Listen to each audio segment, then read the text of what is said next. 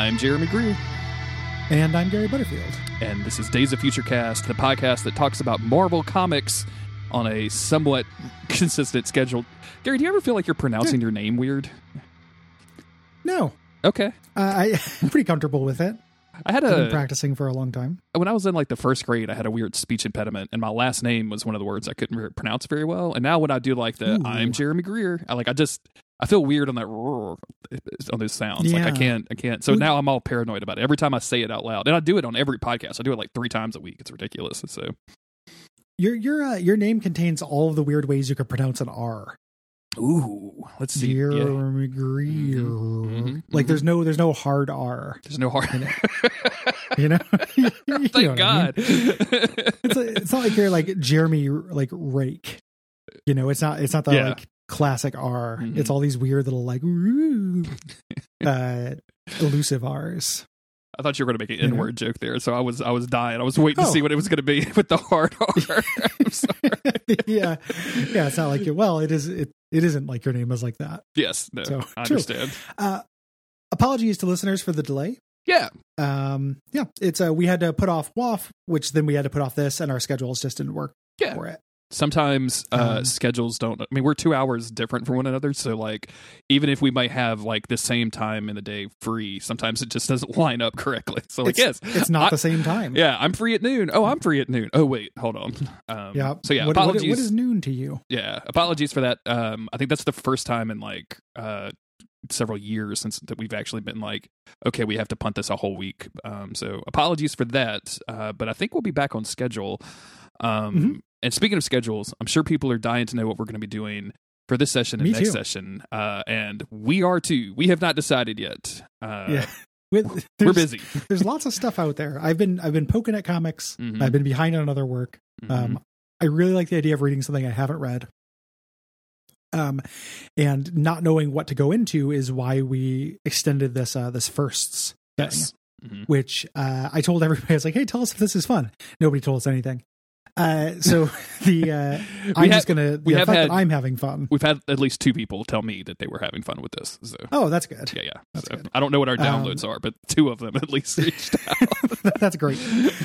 I was having fun though. So with this, this session is going to be more first. We're kind of finishing our like tour to 90s of this, and then we are going to do a more consistent storyline. Probably not like an entire X-Statics-esque run. Of something like a whole series, but who knows? Well, and we will announce it on social media and stuff. Yeah, we'll announce it when we get there when we get to do it. And also, like, it's just really difficult to do a whole series of anything in comics. Like, there's very few and far between of like really good stuff that's like X-Men and also short and self-contained. Like, you can't just we're going to do Uncanny X-Men. All right, motherfucker. Well, then do it. Just fucking do it. Yeah, motherfucker. There's also, and a couple of people have mentioned like Wolverine and the X-Men. We know that's a thing we could do. Like there's stuff out there, but for now though, for today, the next 4 issues we're going to be talking about are X-Force #1, the 90s version, the X-Factor relaunch. So X-Factor 71, from the 90s. Yes. X-Men 2099 and Generation X, all comics I owned in paper. Yeah, me too. And it's going to give us an excuse to talk about some new artists and writers and characters that we don't get a chance to talk about. Specifically, this is our first Rob Liefeld comic. Yeah, Tiny Feet himself. He's in the house. Look at this cover. Like I when I was younger, I didn't think anything was weird about this. Yeah, isn't that fucking wild?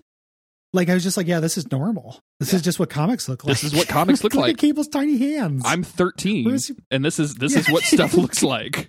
No wonder I had weird sexual hangups. What the fuck? Yeah, like I could only orgasm inside a shoulder pad for like the first 10 years of my puberty. Yeah. I love Cannonball here, just like going off to do another adventure. Yep. He's not like everyone's facing forward except for Cannonball. Like, just I'm out.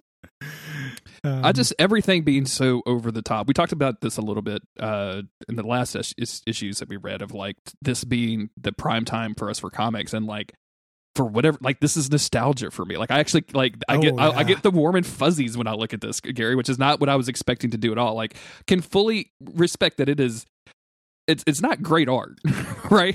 Like no. On a lot of objective ways, it's not great art, but it also in another real way, it's fantastic art. Yeah. But this book presupposes maybe he didn't. Yeah. This is so ridiculously nostalgic for me. And it's really interesting to do this after doing Ecstatics, you know, because Ecstatics is a direct response to this. Yeah. You know, when they relaunched that as like, you know, kind of ironic and silly, this was them relaunching New Mutants as edgy as you did in the 90s. You know, the idea the New Mutants were too cuddly. We needed you. And they'd also like grown up, you know, so it just kind of felt like having another X-Men team. Yeah. Hanging out. Mm-hmm. So they decided to like, what if we had, you know, this is the first time X-Men had been like, what if we had like a strike force? Like somebody who was more proactive, like didn't just wait to save the world, but went out and took out people. And this idea like turned out to be surprisingly fertile for the X-Men. They've been doing it since 90s, like since this came out. Like there's every once in a while, there's a relaunch with like Wolverine leading a team of Black Ops X-Men. You know, it continually happens. Yeah. The one from a couple of years ago, which could be as many as 8 years ago. Welcome to COVID, everybody. Yeah. But the one with, I think it's a Rick Remender run where that's great. Psylocke and Baby Apocalypse and Jubilee and all that stuff. That's fucking great. Like I had a really good time reading. I was not expecting Baby Apocalypse to be like a great run. Yeah, I mean, like, if you just has like Kid Apocalypse, I'm like, this fucking owns, dude. Like if it's Honey, I Shrunk the Kids again, and like, oh my god, I like this movie. Like what? Yeah. Should we go through our cast here? Sure, let's do it. Of people here. So we got left to right, we got Cannonball. Mm-hmm. We all know Cannonball. He's nigh invulnerable when he's blasting. Yes. His main thing. Then we have Warpath, mm-hmm. Who is the brother of Thunderbird. Yep. Big, strong guy. Pretty generic. Native American. We have Shatterstar, who is from the same dimension as Longshot. And is Longshot and Domino's son, I think. Okay, I did not Domino. Did not know that. Dazzler. Oh, okay, that makes more sense. Shatterstar's face gear, by the way, can we just like real quick? I mean, like he looks like a basketball player that had an eye injury. You know what I'm saying? Yeah, many eye injuries. Yeah, like, he looks like he's getting ready to go boxing, even though he's a sword fighter. Yeah, even though he's holding swords. Like I feel like that's one of which is a double sword. Yeah, dude. You know, the just incredible stuff. He later comics would do a lot of work with him in like representation. Like he ends up being a bisexual character and falling for Rictor. Okay, who is a supporting character of this book eventually. I'm gonna make your bed rock, says Rictor on TikTok, probably. Go make your bed rock up on the TikTok. Rictor got the big cock. Oh, I love it when rapping Gary comes out. Gonna fuck you until I'm not. Mm. In that rap, Rictor is a dog. Or beast. Thanks. I really need context for these high concept rap albums that you do. I keep rapping from different character perspectives I'm working on. This one presupposes the New Mutant Rictor is a dog. I mean, I'm just saying, Deltron 3030 starts out with a track that tells you what is going on. It's 3030. Yeah. There's a rap battle, and then the album does it. So you just need the intro track, and you're good. Then we have Domino. Yep. Super cool. I've always liked Domino. Me too. You know, the movie made Domino incredible, but I've always liked Domino in the comics as well. I hope that chick comes back as Domino. Like she was so good, dude. Yeah, I want all the stuff from that. You know, from Deadpool 2 to make its way into the movies. Yes. At some point, I hope that Zazie Beetz. That's her name. We got Boom Boom. Love Boom Boom or Boomer. I don't know what she's called at this point. And she throws little balls. She has little balls and they blow up after her. Like she makes grenades. Yeah. Basically. She was in Next Wave, right? I'm remembering that right? Yeah. Yeah. Yeah. Yep. She was in Next Wave. Also one of the original New Mutants and hung out with X-Factor for a while. Yeah. With Rusty and Skids. Ooh, two worst names for like Skids. Just we're the two mutants that describe underwear. Are you talking about the Venture Brothers 2099 comic? Is that what we're Rusty and Skids? It sounds like it, but no, Rusty and Skids. And Rusty's powers he was like fire. He decided to call himself Rusty. We got Feral. I can't remember how Feral got involved in the crew. Yeah, I don't know at all. Like this is coming into this stuff was like, oh, I have not read this stuff in a while. I do not know the lay of the land. But wait until we get the villains, man. Like, it's, oh, no, man. It's wild shit. And then taking up fully half of the cover, like by body weight, is Cable, who is as wide as he is tall. This dude's shoulders are incredible, dude, right? Dude, yeah. Like, just absolutely incredible. Like, he's like a piece of playground equipment. Like, if he does any more reps and gets those shoulders any more, like, fucking just worked up, like, he's going to be MODOK. Like, or that, or whatever the, what's the Teenage Mutant Ninja Turtles guy with his face in the stomach or what? He was going to be that guy, right? Oh, Krang, yeah. Krang. Yeah. He's going to turn into fucking Krang. He grabbed the New Mutants to make sure they never skip Shoulder Day, and nobody knows what Shoulder Day is, but they have it in the future. Dayspring has it in the future, and that's why the reason why Tyler died is because he skipped Shoulder Day. And, oh, Cable's very upset about it. Yeah, but that's our crew, and we're still, again, the remit of this is they're going to be proactive. Yeah. So we begin with them, and this is written. We should probably mention that written by Fabian Nicieza. I never know how to pronounce that, but who is a better than average '90s writer. Yes, better than Scott Lobdell, who is the person who's doing all the other writing, and we have a Scott Lobdell comic on this this slate. And I like that comic, but the writing is worse than this. Yes, agreed. I think this isn't terrible, like for a for a 1993 comic, and just to have a just shitload of characters and powers and things that concepts that you're introducing and villains and enemies and some frenemies. Like, it does a good job of getting to all of that stuff, which is what I was most impressed with. Like, I kind of thought that this would be a mess on a reread. I enjoyed reading all of these fucking comics. Yeah. I mean, we're 90s kids, right? Like, we're Gen X. So, like, we're going to like this stuff. Gen X. I love this beginning thing. So they're going to do this assault on the Mutant Liberation Front, who are pretty low rent villains. And I love that Cable has this little thing around his neck with an X, and it makes him look like a St. Bernard, like Rescue Cable. What is that? What do you think he's got in there? Like some juice, some orange slices? What do you think? Yeah. What do you think is in there? Shoulder juice. I don't know what's inside there. It looks like it's like Homer's thing of homemade Kahlua. Okay. Like they sneaks into Lollapalooza. It looks like that. Since this is Rob Liefeld, since it's the 90s, like very few characters actually speak. They just yell or grit their teeth through conversations. Everyone is screaming. Like, what a headache it would be to be on this team. Oh, dude, just so just noisy. Incredible stuff. Yeah. These are all guys that would be at the bar with their phone on, right? Like playing music loudly or watching videos loudly on their phone at the bar. Like, yes. All of these people. Yeah. The kind of guys who ride their bikes through town, like blasting their MP3 players. Exactly. Yeah. The Mutant Liberation Front has somehow gotten an Arctic base, which I find hard to believe. But they're raiding it. We get this big splash page showing everybody, and just like art that falls apart the second you look at it. Like, again, I just never looked at art that closely as a kid, but look at like Cable's position here. It's so funny. Look, what is he doing? He's jumping like Mario or something. Like, he's wearing. It reminds me of what's that NES game? Oh shit, I'm not gonna be able to remember the name of it. It's like Kragnarok, or that's not Kragnarok, but it's Karnov. Karnov, yeah. Where like it reminds me of that little weird fucking jump, right? Yeah, yeah.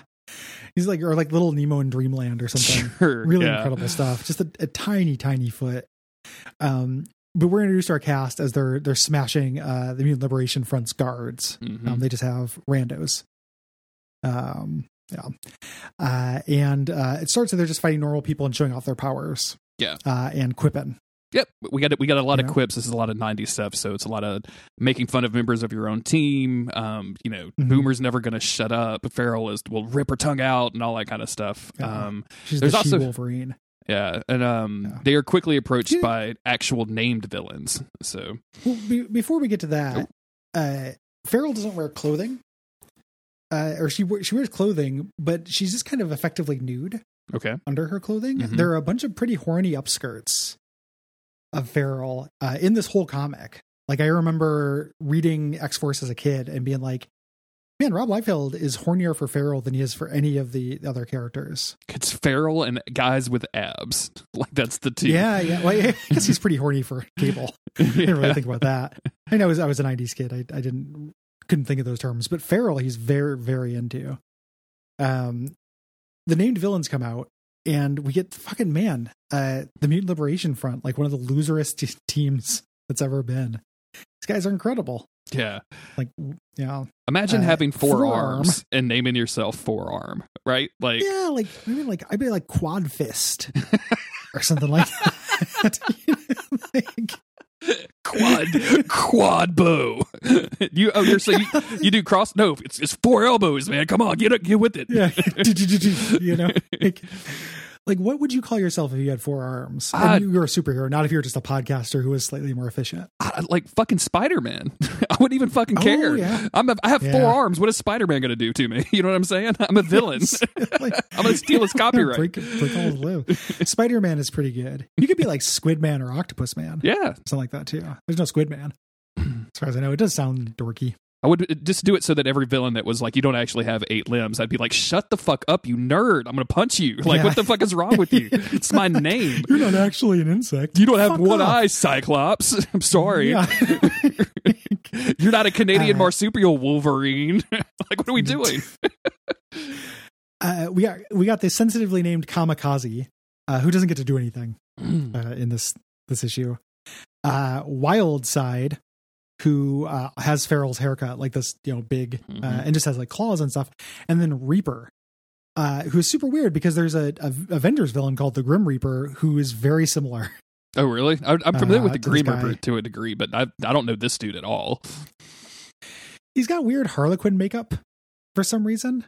Just these fucking dorks, man. It's very like the very dorkest big, team, super dork industry in the energy at these three. Shatterstar faces off with Reaper, and it's our first like, are you going to kill me? I'm a warrior. I don't kill people, but I will kill people if you question my honor as a warrior. Kind of like there's a little bit of like, are we going to kill anybody in this? Which I think is like the core thing of the X-Force, right? Of like whether or not they're allowed to actually murder people.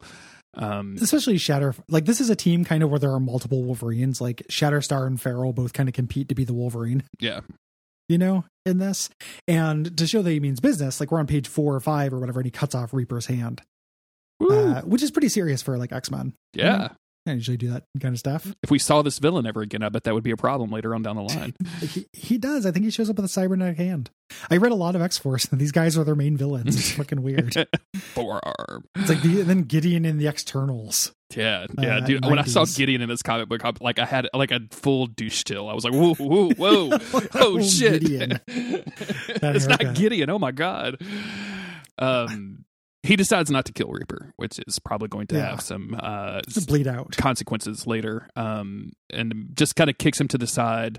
Meanwhile, Forearm has wrapped up Cable in what looks like a very, very comfortable position to me. I love the idea Forearm can just hold Cable and then just keep punching him off at the same time. Yes, Gary. Oh. Yes, jerk him off at the same time. Like Cortana. How did you know I was going there? How did you guess? Like he's about to in this picture. No, he could keep punching him though. Yes, to your thing. You just punch him, but just in weird places, like punch him on the wrist and the leg. I'm okay with that. Mirror. Yeah, it still hurt. I remember getting one of the first, like, only piece of advice I remember from my dad, which is almost nothing. I remember I got into a fight in school. Like kids would pick on me because I was a big guy, and I got into a fight. I punched this kid, and I punched him in the back because that was the thing I had access to, you know. And I remember telling my dad about it and asking him for advice because I was embarrassed to punch him in the back because that's not what people did on TV and stuff. And he said, no, wherever you punched him, it hurt. It's okay. There you go. So that was the fatherly advice I got from Gary Butterfield Sr. Hey, I'll take it. Cable is just relying on Warpath to come save him. And Warpath lays out Forearm. Yeah. One punch, one kill, or, you know, one KO. He builds up some speed to do it, which is, you know, fun. It's cool. And then Cable is like, hey, yo, like, none of this trash matters. We're here for one thing and one thing only. And we are introduced to the main villain, which is Princess Tiny Feet, a.k.a. Strife. The costume. Oh, my God. Strife, rate man. My fit, Gary. Rate my fit. What does this look like, dude? Is this 8 out of 10? Come on. I don't know. Like, he looks like he's part of a dishwasher or something. Like, dude, I wish my dishwasher looked like this. Do the Strife 2000. Like I was rereading 90s crossovers and reread Executioner's Song, which is a big Strife. It's like, it's a big villain, like Sinister, Strife, and Apocalypse are all in it. It's a big villain medley. It's pretty enjoyable. And Strife just being like one of the most dated and like dumbest things about the 90s. along with Thumbelina, who, as far as I can tell, his power is being a little person. I thought Thumbelina could teleport too. Is that not? No, it's Zero. Okay, that's Zero. You're right. She goes and tells Zero to do it. That's right. That's right. Her power is to go convey the message from Strife. My power is being an executive assistant. Yeah, Strife's outfit. She looks strong. I wanted to just kind of linger on it for a little while, Gary, because like spikes coming out of whatever the thing protecting the side of your thighs is dope. I mean, that's they're like he has curb feelers, is what it is. He's got fucking curb feelers. You can never rest your arms. And the helmet, dude, that fucking helmet. Yeah. Like this is some like Diablo 3. This is like where Blizzard was getting a lot of their bullshit, right? Like this feels like the other direction Warhammer could have taken at one point and had me be interested in it. It looks like his helmet is like Donnie Darko, like it's existing multiple times at the same time. Yes, or something. Absolutely. They just blink in and out of existence while you're looking at it. Yeah. Just absolutely incredible stuff. Like the least comfortable outfit that we've seen in the X-Men, I think. And I love like just absolutely incredible. I love villain bases. I think me and you both are big fans of just random villain bases. And the villain base in this, like he is on the middle of this, like you can barely see it. It's like in one like half panel, but like he's in the middle of the room, like standing on a pedestal, just surrounded by different colored squares. Beautiful pop art. I love it. Just surrounded by the intro animations of Mork and Mindy. How did you get Mark Rothko to do your inside job? Man, this is cool. This is so good. This is. Oh, yeah, the Mark Rothko Liberation Front, after all. MLF. Oh, this is the Mark Rothko Federation? My bad. I thought this was the Mutant Liberation Front. Oh, my bad. I'm in the wrong spot. Oops. Body slide by one, says Cable. I'm out. This is our little hint as to who Strife is. He's Cable's nemesis, and his computer code is Nathan, which is Cable's first name. Yes. So, you know, little hint as to who this guy is. We get Feral versus Wildside, who are pretty, matched up in terms of powers. Yeah. Like they both are like, they're feral. They're like, they're claw friends. They're claw friends. Yes, exactly. Yeah. I think Wildside, once he cuts somebody, he might be able to make them delusional or something. Okay. But he's a really annoying 90s archetype that Fabian Nicieza does all the time, which is like the guy who seems like he's doing a Robin Williams routine. Like, let's make you hack up a furball. What do you say? What do you say? Like, they all turn to Stan from Monkey Island during a fight. And this is Feral also being a Wolverine and just breaking his jaw. Yeah. Do you think Feral has two in her, like, giant triangle, upside-down triangle afro that she's rocking? Mm-hmm. She has two white stripes on the outside. Do you think that's a dye job? Like, is she keeping that up at the... Ooh, you know what I'm saying? Or is that like I got scared about Magneto on the Statue of Liberty one time? Like which one? Yeah. One of two things. Rogue and rogue. Look at how many teeth Wildside has when Feral's about to break his jaw. Like if you counted them, there's conservatively like 30 or 40 teeth in there. It's too many teeth, and multiple fangs. Just incredible stuff.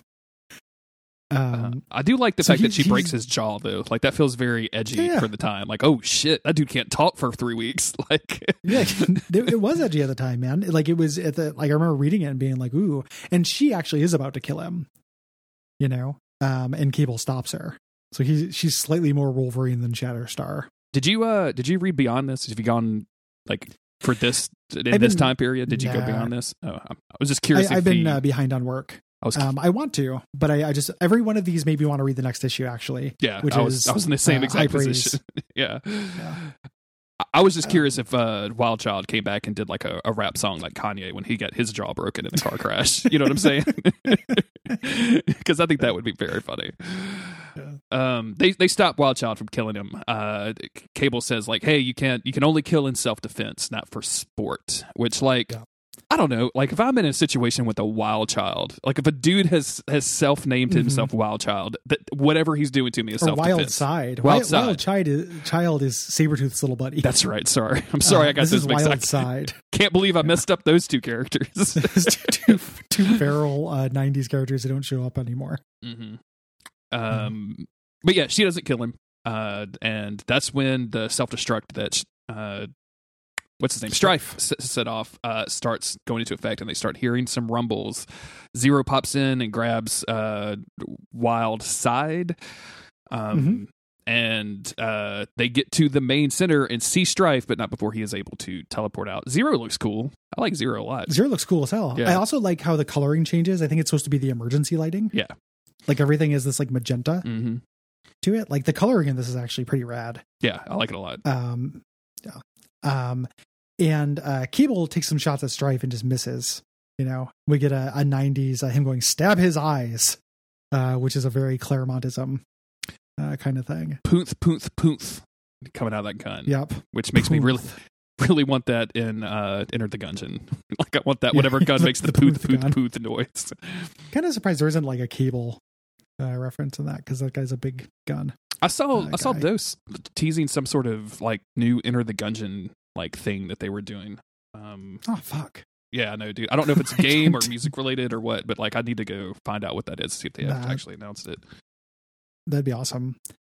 So they're going to escape now because everything is going away, and they could take him out, but Cable decides to save his people by body sliding. He can do mass teleporting, kind of making Zero look like a real chump. Yes. You know, he can just kind of do it. They teleport out, and the team kind of talks about like, hey, why did we not go further than that? Like, we've been training for this for weeks. You know, we could have taken him out. And Cable says, no, you know, I made a tactical decision. Yeah. I didn't want to, we crippled two of their people. I just want to say, basically, like we made the joke, but like, body slide is such a cool, like, I don't know what it is. It sounds like a product. I mean, I'm so here for like a shaving gel. I know, dude. I just want a body slide somewhere once in my entire fucking life. Is that too much to ask? It is way cooler than teleport. Yes. Yeah, absolutely. You know? Or beam me up. Fuck a beam me up, dog. I'm out of that shit. I think beam me up is the dorkiest of them. Like, beam is very non-specific, like being beamed. You know, I want a little bit more specificity if I'm going to ask Scotty to do something to me. Yeah, it's got to get my ass up out of here. Yeah. You know, Cable's upset because Strife got away. Yeah, of course. And we cut over to some supporting characters. We got Sunspot and Gideon. Jeremy, can you give me your? Can you explain the Externals in just a couple sentences for me, real quick? So it starts with Kumail getting ripped, and then Angelina Jolie is there. And no! It's actually X-Turnals. Oh, my bad. They're different. They're like souped up mutants, I think, or something. Is that right? Because I know all I remember from the animated series is that they had to go like sacrifice something in the swamp, which is dope. I'm full support of that. They're so weird and dumb, like Cassandra, Gideon, like it's this very 90s thing where they're like, they're super mutants who also happen to be immortal. And I think they tied into Apocalypse at some point, but they just got dropped. Like in like 1995, they're just like, no more of this shit. Like some editor was just like, stop doing this. We're done. We're done. Stop trying to make this a thing. You tried, Fabian. These guys are training. Sunspot, who used to be in the New Mutants, thus being a supporting character here, he eventually joins the team, is training with Gideon both in business and combat. I love that's all of the corporate jargon in this 1993 comic book. It's very funny to me. Yeah. We're getting hostile takeovers and all that stuff. Like, it feels like when House was a big like medical show and everybody had a medical opinion that they would do. Like, it feels very much like that. Very much. Yeah. They're going to do a hostile takeover at the World Trade Center. And it turns out to be an even more hostile takeover, as we'll find out. We also get Cable's weird, guy who stalks him, GW Bridge, coming to the aftermath of the MLF fight. And this picture of him in the snow with like super thick thighs, like childbearing GW Bridge is amazing to me. Dude, and the green pants with the red shirt, like, you can tell this dude is not walking out of the house where his wife is living, because she would like be like, nuh-uh, no, fam. You can't go dress up as Christmas, dude. Like, yeah. You're not going to go talk to Nicolas Fury in that outfit, are you? Because that is not allowed.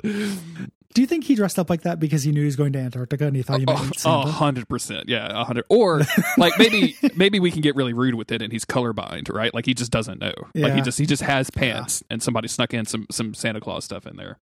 Yeah. Do I dress like this all the time? Nobody tells me. I've only met you in person a handful of times and you were just wearing normal clothes. I don't think so. Oh, thank you. Normal is what I aspire to. Yeah. When it comes to clothing.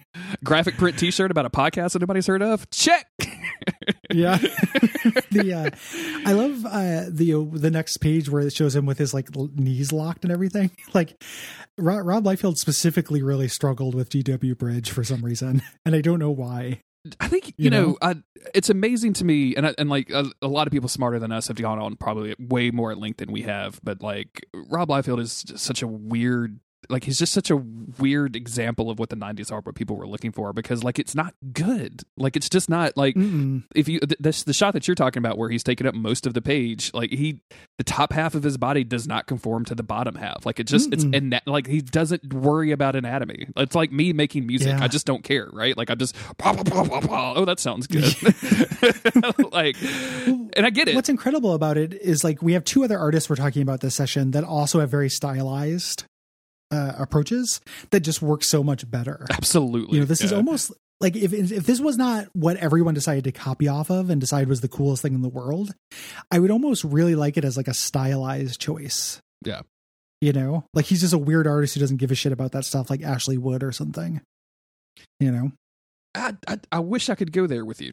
Like I wish it was that. Like I wish it was. I almost wish it was even more stylized. I wish no characters had feet whatsoever. Right? Like just everybody floated just on like little knee rockets or whatever. Like I don't care. Yeah, like my shoes are nigh invulnerable when I'm standing. Yep. He's basically just here to be like, I'm gonna go get Cable. Yeah. You know. Meanwhile, we go to the X-Force base, which was the old base for Lara Trask to been Sentinels in. So we've got rec rooms, we've got bunkers, we've got an operation room, we've got a hangar for our ship. Like we've got everything was already there for the taking. Presumably we've got leftover Sentinel parts, which can only be helpful in this operation, I'm sure. Yeah. And then I love the scene. I love the idea of them just wrenching on these like weird, like jets. It's like futuristic technology. Yeah. It just needs a wrench. Yeah. Where are you applying the wrench? Cannonball, hand me a 5/8 screwdriver, please. I need. Hand me a shear trunket. So Cable and Cannonball are talking, setting up their father-son kind of relationship, and he said, this is where Cable's saying, like, no, we didn't want to lose anybody. That's why we left. And Cannonball is saying, oh, it's because you didn't want to lose Tyler again. It was your son. This is where he reveals, like, Tyler was not really his son. He was just like his son. He was just like his little option, like his little buddy in the future, who they fought together. Yes. And we get to see Tyler. I remember when I was reading this comic, anything like the Ascani or Tyler showing up was always a signal to, like, time for boring. Like super fucking boring. Gotta skip right past any of this stuff. I feel like Cannonball in this is almost unrecognizable. I don't know, like when he was in, especially on this like couple of pages where he's got all the pouches and like the weird jacket that comes up to like your above your belly button. Like I don't know, man, like this just did not look like Cannonball to me at all. I had a hard problem like just figuring out the design. The front of his hair looks like the top of his head. Yeah. Like he's really weird looking. But we learn here that Tyler joined the Mutant Liberation Front, which is why Cable is so mad at them. Yes. And then ultimately died. And I love Cannonball being like, every day I learn something about you that either makes me want to bust you on or respect you even more. That's such a weird. Imagine saying that to anybody in person. Like, Gary, every time I meet you, every time we talk, man, it just makes me want to bust you one or respect you more. Bust me one of what? What does that mean? Domino interrupts them with a little gay panic humor. And immediately we get the reveal. The Cable starts using telekinesis to get his power drill that he's going to use on the Shi'ar jet. And he's been hiding this from the team that he has telekinesis for some reason. Yeah, like it's. I feel like mutants would be pretty much the first person you would go to with your powers of like, oh yeah, I can do this now, and they'd be like, how? And you're like, fuck, I don't know, man. I'm second puberty, I guess. I don't. How the fuck do I know? Yeah. I'm a time displaced like apocalyptic mutant. I got second puberty. Okay, leave me the fuck alone about it. In the future. Yeah. We cut over to back to the business meeting where Gideon and Sunspot have shown up, and the person they're doing the business meeting again just decided to bring in Black Tom Cassidy. Yep. in full costume to do the meeting with the just carrying a fucking bat like he normally does, dude. Yeah, with his shillelagh. Yeah, like I am little tiny like weird bat. I am floored by this. Like, is this what is happening? Like, you know, he's gonna hold everybody hostage is the idea, you know. And it's like it feels like he could have known that Gideon and Sunspot were gonna be there, and I feel like Gideon and Sunspot are more than a match for Black Tom Cassidy. I do too, and like also. If you walk into a room and you see a guy with the Gideon's ponytail, you're like, oh, that dude is absolutely a mutant, or he's got like a bodyguard that is a mutant. Like he's one of the two. Yeah. Like you don't. What is wrong with this dude? Yeah, this dude is wearing gloves, and we're in New York City in the middle of June. Like, what are you doing? I gotta go. Go ahead and buy us out. I'm done. Yeah. I'm retired of the offline colonies. But basically, that's just setting up some subplots. Yep. For later, we're not going to spend any more time with that. We skip back over to the shield part of this where Nicholas Fury is like, hey, you have to do whatever is necessary to bring Cable in. So like, that's how you know we're in new territory. Shield's going to fucking murder somebody, Gary. That's how we know what's going on. Look at the different lengths of his arms on the last page. How much shorter his right arm is than his left arm. Dude, like that, why does he struggle with this guy so specifically? I don't know. It's and like the pants and like what are these boots that he's wearing with these? Mm-hmm. I just incredible stuff. And again, it's amazing. Like, yeah. I love it. I absolutely love it. And it's a horror fight. Nothing else looks like this. I love how he just kind of scribbles over his crotch. Yeah, he does that. Like, dude, go back to the cover. Everybody. Yeah, go back to the cover. Yeah, like, yeah. Cable has so much scribble in his crotch, dude. Yeah, just everyone's got a case of scribble crotch.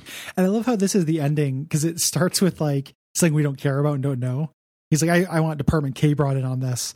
But I just imagine them being like, nobody knows what the fuck Department K is. And then he's like, it's time to call in Weapon X. Got him. Okay. Got him. Yeah, got him. Now I know what that is.